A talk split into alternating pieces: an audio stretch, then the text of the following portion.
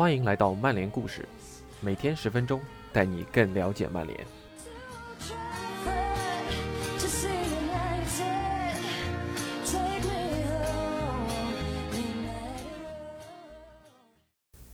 桑乔成为了曼联这个夏窗的第一笔引援。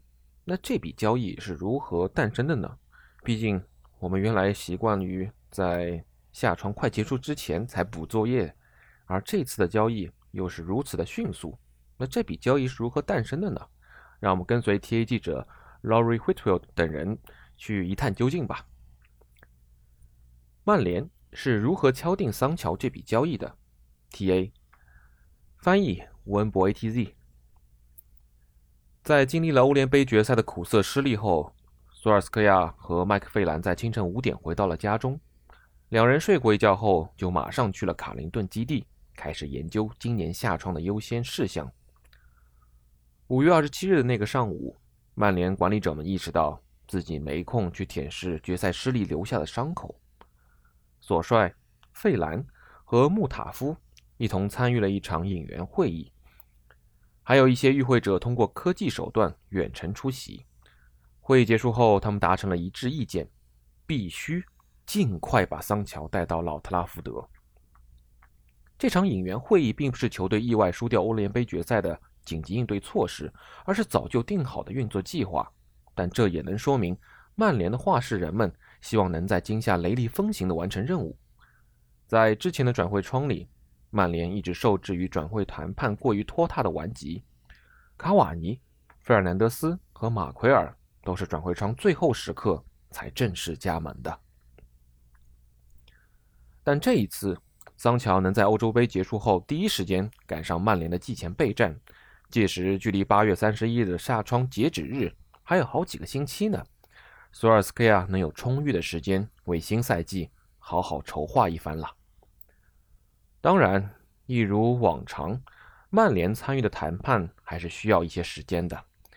消息源表示，曼联实际上早在五月二十九日就开启了桑乔的转会程序。三德子联系了德国同行瓦茨克，当时欧联杯决赛的点球大战才刚过了三天而已，所以实际上曼联这次的运作超过了一个月。这是一笔预计能在曼联队史引援榜上高居第三的重要签约。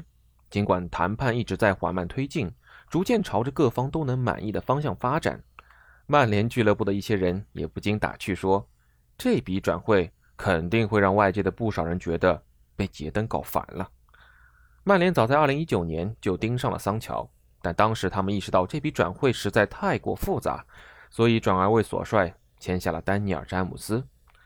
因此，这就是一单酝酿了两年之久的转会。不过，俗话说。机遇总是留给有耐心的人，而这一次，曼联高管们肯定认为自己因为耐心和坚定而受益了。我们获悉，两家俱乐部谈妥的转会费为八千五百万欧元，即七千三百万英镑，分摊到五年付清。这个价格比起多特去年的要价低了三千五百万欧元，三千万英镑，而且不会立刻对俱乐部的财政造成冲击。曼联之前从蓝湖签下马奎尔时，一次性支付了八千万英镑。后来签下费尔南德斯的首付也高达四千七百万英镑。但就桑乔而言，曼联只需要每年支付一千七百万欧元，这对曼联是非常有利的支付方案。去年夏天，曼联墨迹了整个夏天之后，决定放弃匹配多特高达一点二亿欧元的要价。他们私底下受到了业界的嘲笑。很多人都说曼联是在和一个拿了一手好牌的对手对赌，但是现在消息源称曼联高层有了一种证明自己的积极情绪，他们最终以大幅下调的价格拿下了这名二十一岁的天才。最近这几个月，两家俱乐部之间的力量对比有了改变，因为桑乔在威斯特法伦的合约将在二零二三年到期，比去年夏天少了一年。多特也清楚，现在出手还能换得丰厚的转会费。假如这一次不能顺利转会至曼联，桑乔会下定决心耗完合同，然后自由身走人。德甲俱乐部也知道这一点，所以瓦斯克这次对谈判持开放态度，而且不同于去年，这回可没有所谓的内部截止日。超级联赛计划破产后，三德子宣布将离任。当时外界尚不清楚他会在今年夏窗扮演什么样的角色。他跟一些人说自己会彻底退居二线，但事实上，他积极参与到了这笔转会中，就像之前引进费尔南德斯和马奎尔时一样。一旦主要引援目标得到了索尔斯克亚同事和引援团队的认可，三德子就会拿起手机打电话。而这一次也没有什么变化，三德子仍然和乔尔格雷泽保持着联系。后者参与了这单转会的所有细节，并且要求下属定期向自己汇报最新的进展。三德子跟瓦斯克在欧洲俱乐部协会里也共事过，即便瓦斯克对超级联赛计划心存不满，他也明白，如果因为这事儿就影响到桑乔的转会，对多特同样没有好处。三德子和瓦茨克是两家俱乐部之间的主要联络人，他们主要通过 WhatsApp 沟通。有时也会打电话互相交代本方的预期数字，这和去年的情况完全不同。当时两家俱乐部一直通过桑乔的经纪人奥巴西以及独立中间人利希施泰纳来进行谈判。曼联的消息源表示，多特坚持通过这种方式进行谈判，这样能让他们保持一定的距离，方便回绝。多特的内部人士始终否认相关说法，而且另一种截然相反的说法也说得通。就是曼联从未接受多特高达1.2亿欧元的标价，两家俱乐部就这样陷入了对峙。然而这次双方建立起直接通道后，对话就顺畅多了。利希施泰纳倒是再次参与了谈判，然而经纪人奥巴西仅仅被要求间歇性的参与，他的主要精力用于通过电话和信息与曼联谈判总监马特贾奇进行商谈合约。桑乔新合约的细节。受到了严密的保护，但知情人士认为，鉴于双方去年就谈妥了大约二十五万英镑的周薪，这回他们敲定的薪资应该也差不多。如果再算上奖金，桑乔的潜在收入应该还能提升百分之二十。曼联十分小心地保证桑乔不会打破球队现有的薪资结构。桑乔的合约签到了二零二六年，而且还有再延长一年的条款。如此一来，曼联将享有他最有希望的职业生涯黄金期。桑乔在此前的一百三十七场一线队比赛中已经打进了五十球。索帅相信他会继续成长为一名关键球员，在接下来的多个赛季里为曼联做出重要的贡献。格雷泽也相信这笔转会绝对是物超所值的。桑乔的身价会随着年龄的增长而不断提升。考虑到桑乔至今为止的表现和成绩。英格兰球迷可能会对索斯盖特的排兵布阵感到不解，觉得他忽视了一个不可多得的天才。但换个角度看，南门在欧洲杯上对桑乔的雪藏，会让曼联在谈判桌上有更大的话语权。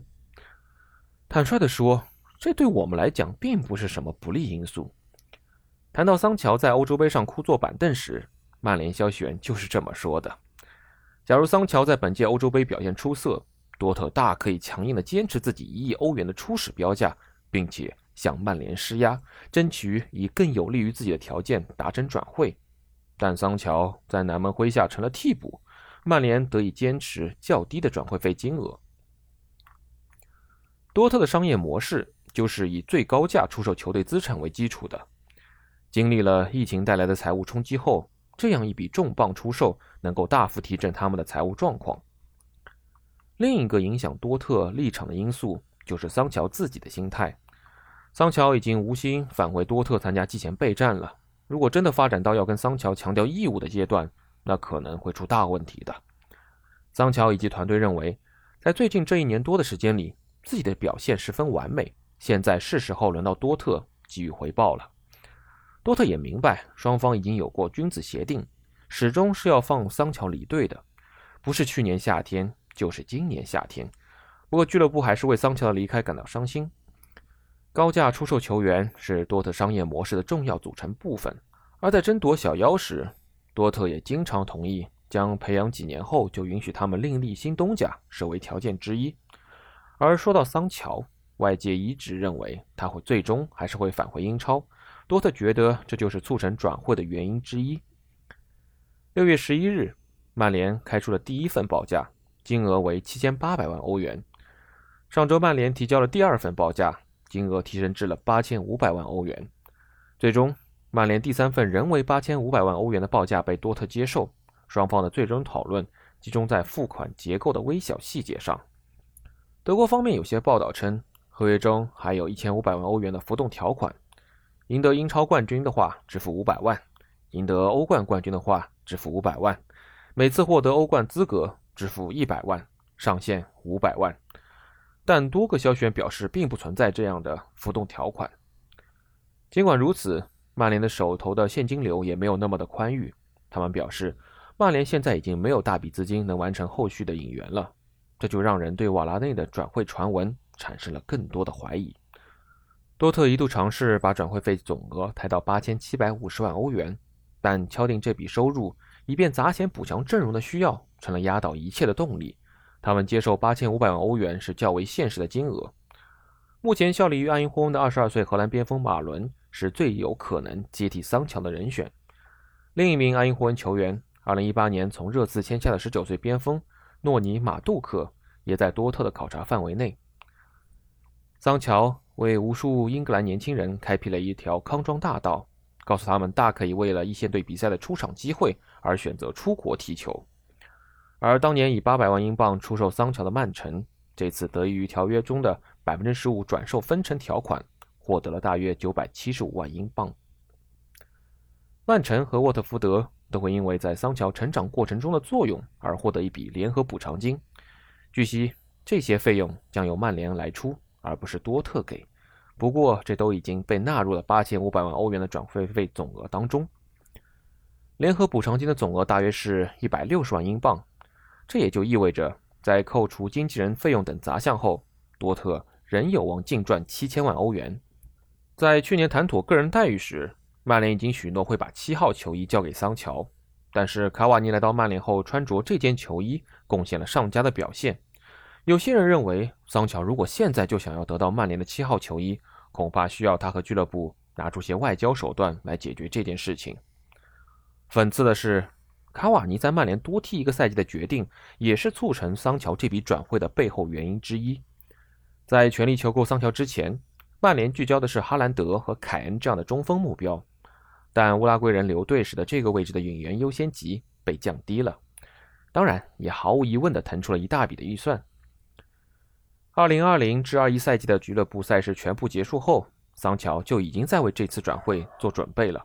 他也开始在大曼市区找房子，他很了解这座城市，曾在伊蒂哈德待过两年，还有拉什福德这个亲密好友随时提供建议。这两个年轻人喜欢在一起玩电子游戏。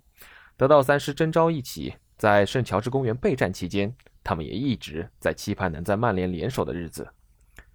去年夏天，曼联和多特陷入僵持后，桑乔曾经开玩笑地对拉什福德说：“你能不能叫三德子把转会费给给了算了呀？”但是这一次，被球迷称作经纪人马库斯的拉什福德已经不需要再亲自下场进行干预了。这次拉什福德反而抢了转会记者的活。周二晚上，一名球迷在推特上给他留言说：“请官宣桑乔吧。”他回复了 “Yes X”。虽然事后拉什福德自己解释账号被黑了，但是我们都懂 “X” 可是有 “kiss” 的意思哦。以上就是今天的内容，感谢您的收听，我们下次再见。